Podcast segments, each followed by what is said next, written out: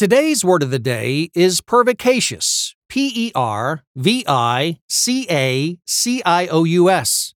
Pervicacious is an adjective that means obstinate or extremely willful.